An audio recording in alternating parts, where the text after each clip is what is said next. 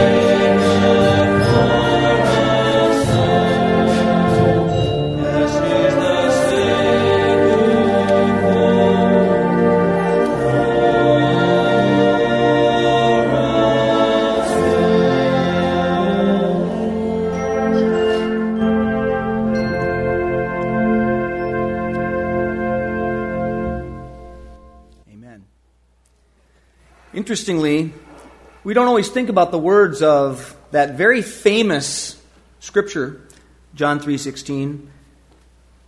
But Jesus put that right out to the people who are down and out a lot. He put that right out on their behalf with that very that the verb in that sentence leads right to them. It says, "For God so loved the world." Love. You know, that word is one that it falls into a category with some other words that kind of has lost its shine a little bit in some years. It's kind of gotten worn out, or maybe we're just a little desensitized to that word, love. Because I say things all the time like, I love to golf. And I love peanut butter and jelly. And I really love cheesecake. But uh, those are all the same word, really, but incredibly different in terms of their mm, emotional uh, connection. The overuse of that word has sort of diffused it, maybe, or maybe just knocked off its punch a little bit. That's, un- that's unfortunate because there is an agape love. It's sort of less of an, an affection and more of a, a decision, less of a feeling and mm, more of an action. And I wear this bracelet, much like many of you, and right on there it says Salvation Army, belief in action. And because of our calling as Christians, we should be walking that agape love. Well, this is the love that's described in John 3:16. Won't you pray with me this morning? Father God, we thank you so very much for that uh, inspiring love that you came to this world and gave to us. You changed the world, Lord. And as you did so, you made it possible for us to walk that walk with you. We don't have to do the actions, but they just come so naturally to us when we strive to walk with you, Lord. We thank you very much for the wonderful message that we're about to receive this morning and the bread that it will feed our hearts with. And Lord, we thank you for the rising of the sun as we watched it go up this morning, but more importantly, the rising of your Son. Be with us now as we worship together. Amen. And you thought I was going to just turn around and walk away, right? I'm going to sit down now. I'm done. No. We're going to sing some more. And this one's going to take a little bit more of an upbeat tempo, perhaps, but I'm going to invite you guys to sing with me. We're going to sing four verses straight on through, and this is a song that you know very well. Come, let us all unite to sing. God is love. Stand up and sing it with me, won't you?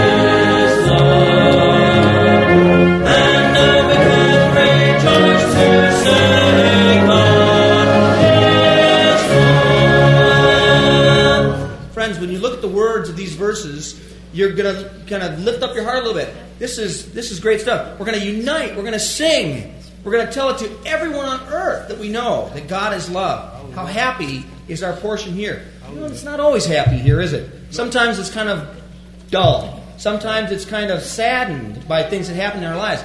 But we can always point to Him and be lifted up in, and rejoice in His uh, saving grace. Let's sing three and four right now. happy is our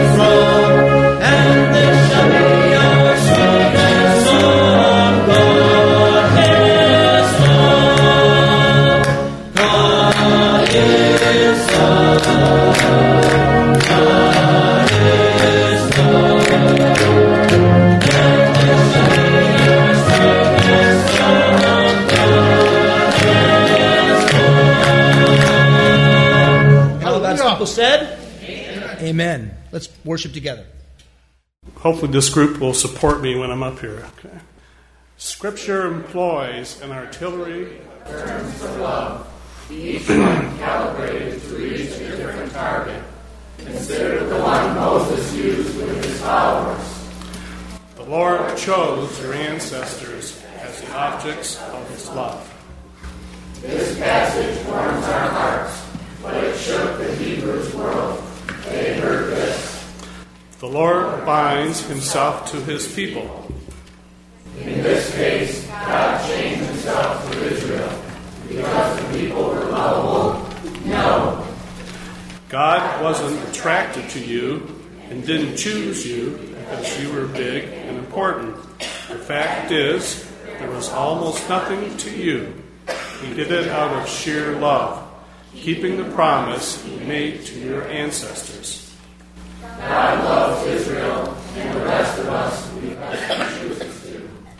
This is the love that won't let go of the object of love. God will not let you go. He has handcuffed himself to you alone, and he owns the only key. You need not give this up. You already have it, since you can't Thank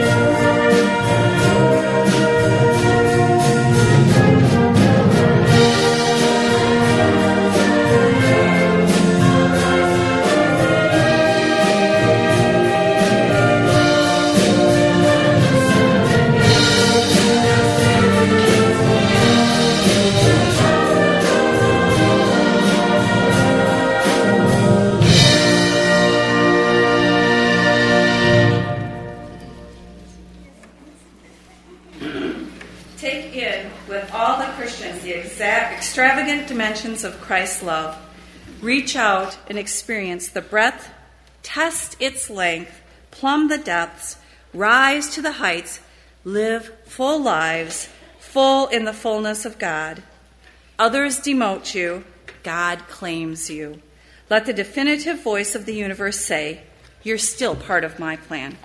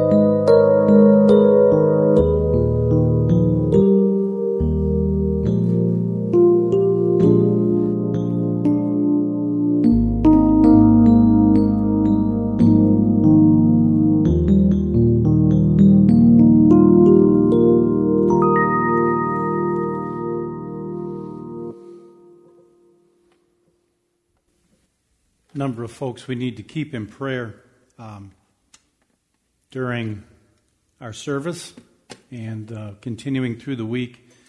You may have um, got the email that Lois Spicer passed away, Chuck Richards' sister, and um, her uh, visitation was yesterday and will be today, I believe, 2 to 4 and 6 to 8 at the um, Swartz Funeral Home on Hill Road. And her funeral service will be tomorrow at noon at um, the Swartz Funeral Home. Keep that family in prayer. Also, um, Lucille is still in the hospital and uh, healing up, and they're still, I believe, trying to figure out exactly uh, what is causing the infection.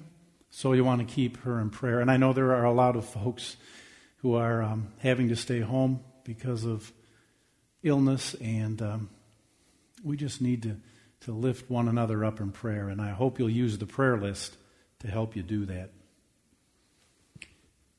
This um, season of Lent, we have been considering John 3:16, which says, "For God was so angry with the world that he sent his one and only son." Right? No, no. For God so wanted to judge the world for God was so frustrated.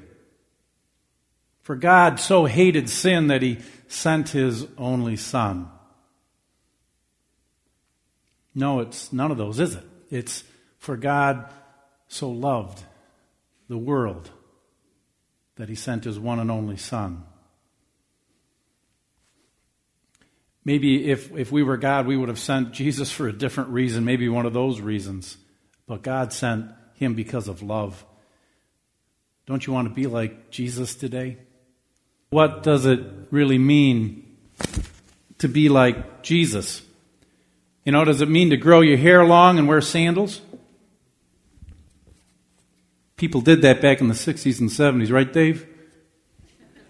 How, how'd that work for you? Did that, did that kind of make you like Jesus?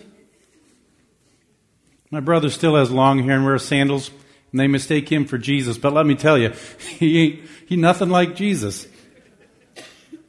Does it mean to be quiet and meek and say a lot of wise things?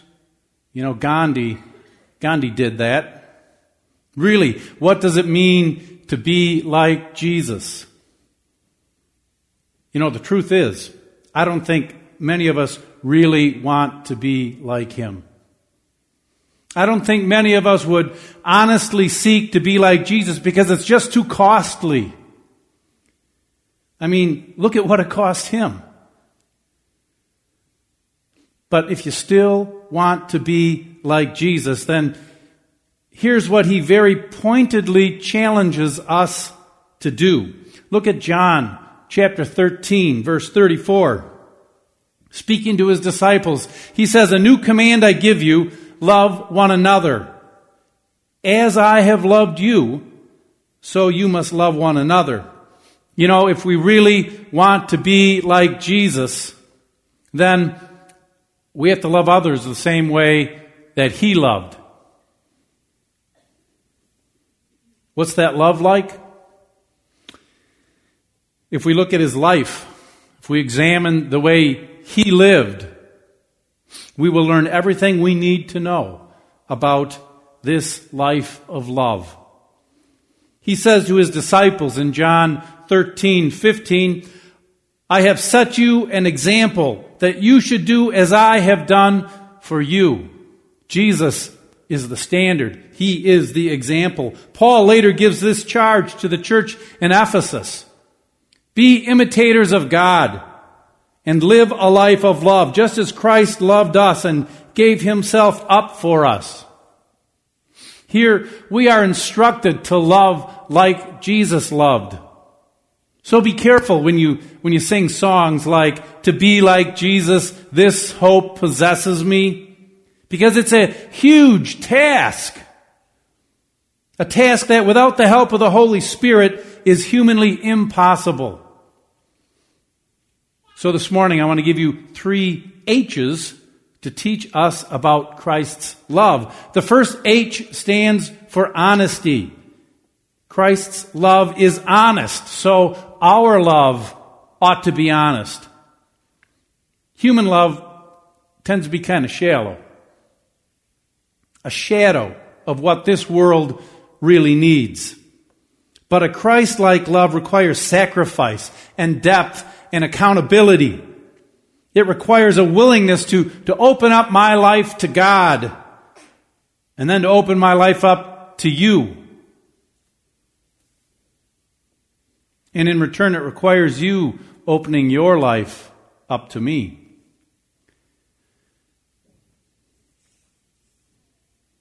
That's risky stuff. Not for the faint of heart. Honest love means that sometimes instead of a, a, compliment, maybe I need guidance, direction, maybe even correction. That kind of honesty is risky, isn't it? How does Jesus speak? How did Jesus speak when uh, he was with his disciples? How did he speak when he was with his uh, family and friends, with the Pharisees, with his accusers, with strangers who clamored around him, wanting a piece of him? What was he like when throngs of people bore down upon him? When he was teaching? Well, I think that you'd have to say, above all, he was honest. He didn't patronize people.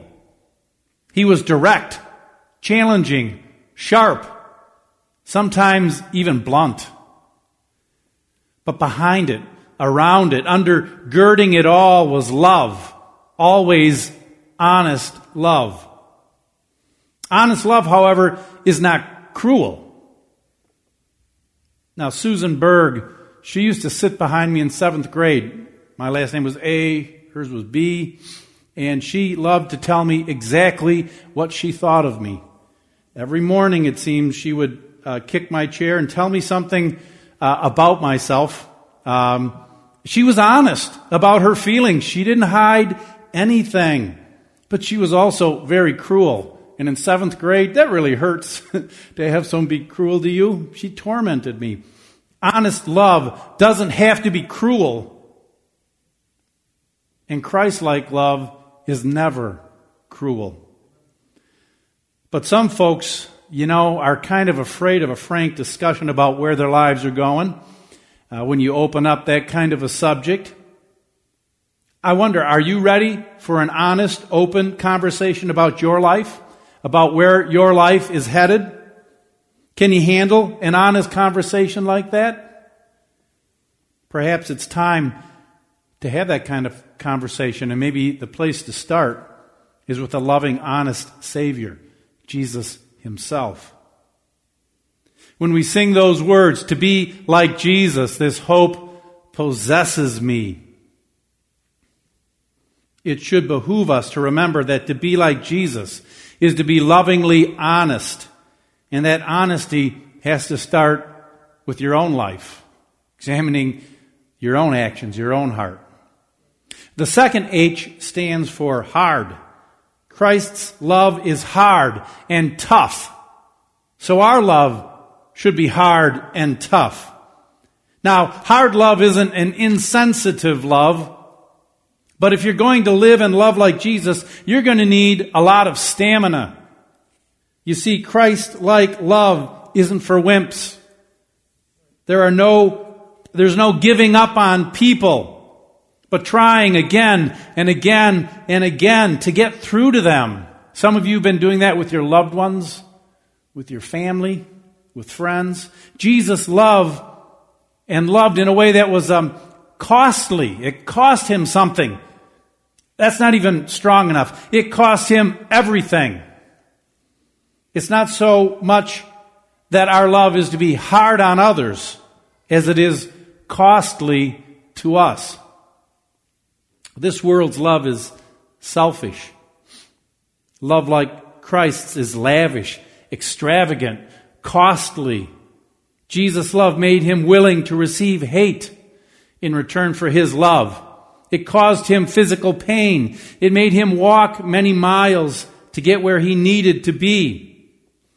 It made him teach and preach when he was exhausted. And that's why his challenge shouldn't be taken lightly. Listen to these excerpts from John chapter 15, verses 9 through 17. As the Father has loved me, so have I loved you. Now remain in my love. My command is this love each other as I have loved you. Greater love has no man than this, that he lay down his life for his friends. You are my friends if you do what I command. This is my command love each other.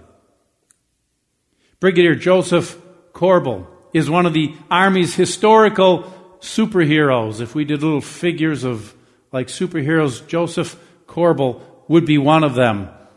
His love for Christ cost him years of separation from his family during World War II. He was put into a Czechoslovakian prisoner of war camp because of his faith, and he and others like him paid a high cost for being faithful. How did he live through that night of being hung naked by his wrists in the middle of winter by his captors? He says it was Christ himself who, uh, who he saw. He saw Christ come and place his hands on his hands as he hung there. In his moment of deepest, darkest hopelessness, he looked up and saw the hands of Jesus on his, and warmth flooded his body. And he lived. He lived to preach and to testify of God's love in his life. Through the darkest, hardest, and most hopeless circumstance, he learned the cost of a Christ like love. Christ is lovingly honest. And Christ's love is hard and it's, it's tough. And finally, and perhaps hardest of all, the final H, Christ's love is humble. So our love should be humble. Jesus loved in a way uh, that put God's plans and other people's needs ahead of his own, even when he was tired and weak. He would rather have gone a different direction. He continued to love. Just try living out these verses. Luke 6:35 through 36. Love your enemies, do good to them, and lend to them without expecting to get anything back. Then your reward will be great, and you will be sons of the Most High. Because he is kind to the ungrateful and wicked. Be merciful, just as your Father is merciful. In Matthew 5, 43 through 45, you have heard that it was said, love your neighbor and hate your enemy. But I tell you, love your enemies and pray for those who persecute you, that you may be sons of your Father in heaven. Or how about this excerpt from Philippians 2? In humility, consider others better than yourself. Each of you should look not only to your own interests, but also to the interests of others. Your attitude should be the same as that of Jesus Christ, who made himself nothing, taking the very nature of a servant, being made in human likeness. He humbled himself and became obedient to death, even death on a cross. Now, that is love's ultimate sacrifice. It is a humble, selfless love. Commissioner Frederick Booth Tucker understood such love, and he was a pioneer in what has come to be called incarnational ministry. He was key to the Salvation Army's early work in India. You might say that the key to his effectiveness was that he loved those people with his feet. Now, Booth Tucker was a wealthy man. He had a, an aristocratic upbringing, yet he gave it all up to follow Christ. He said, The love of Jesus Christ compels me. So he gave up his, his suits, his fine clothes, his boots, and even his socks, and his top hat, and in exchange he put on Indian garments. But you know, he started with his feet. He decided that he could not live above the standards of the people he was trying to love.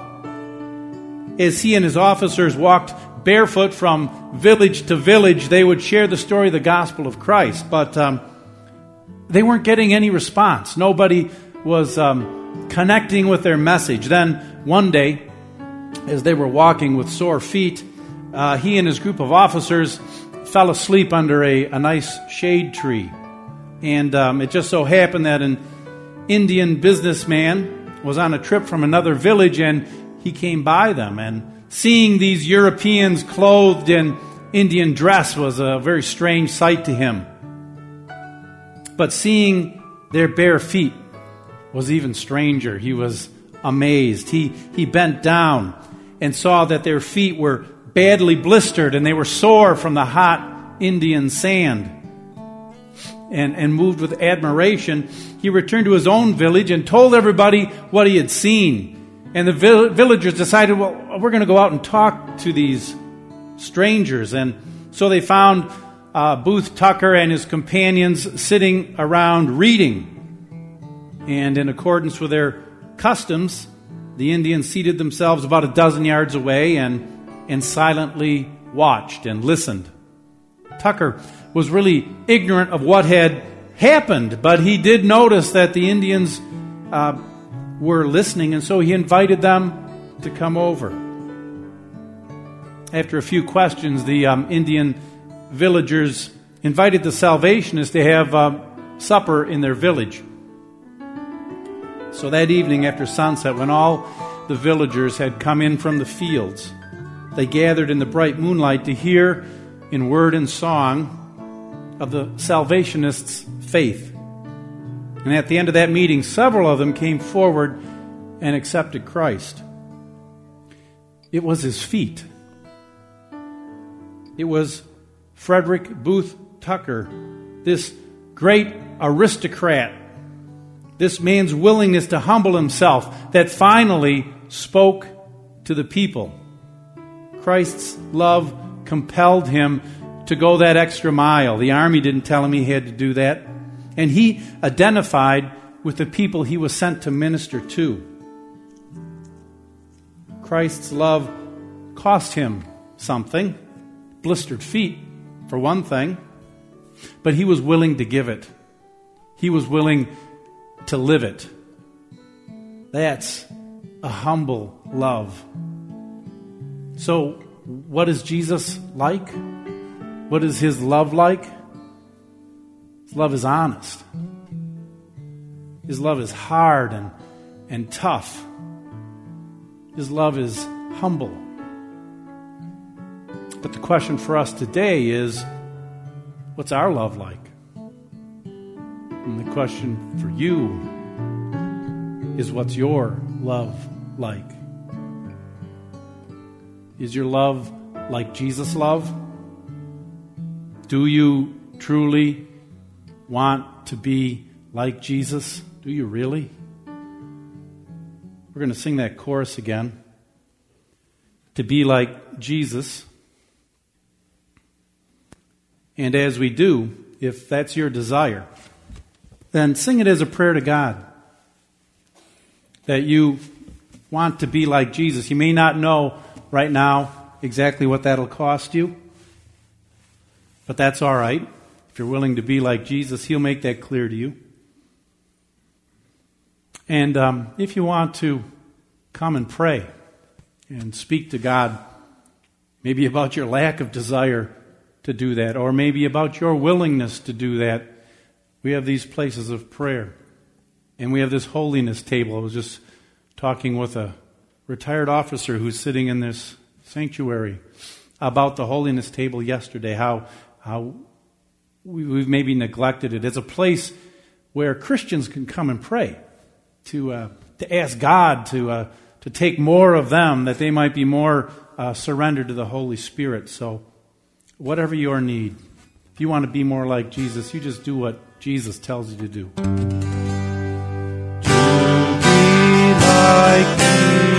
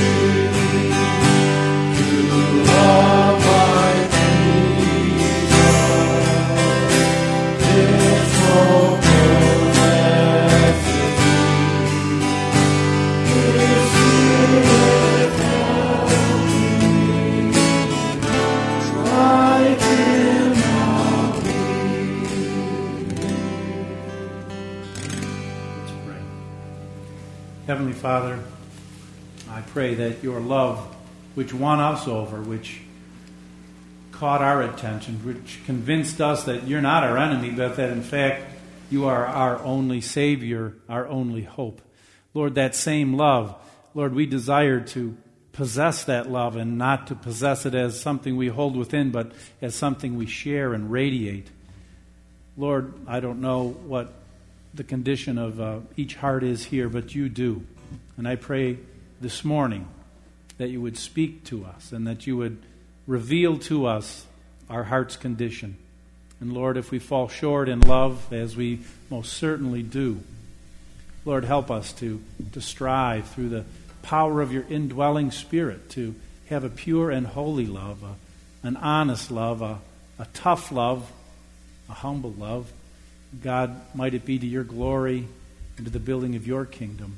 Bless us as we consider these things and as we continue this time of invitation and response. Lord, continue to speak, we pray in Jesus' name. Amen.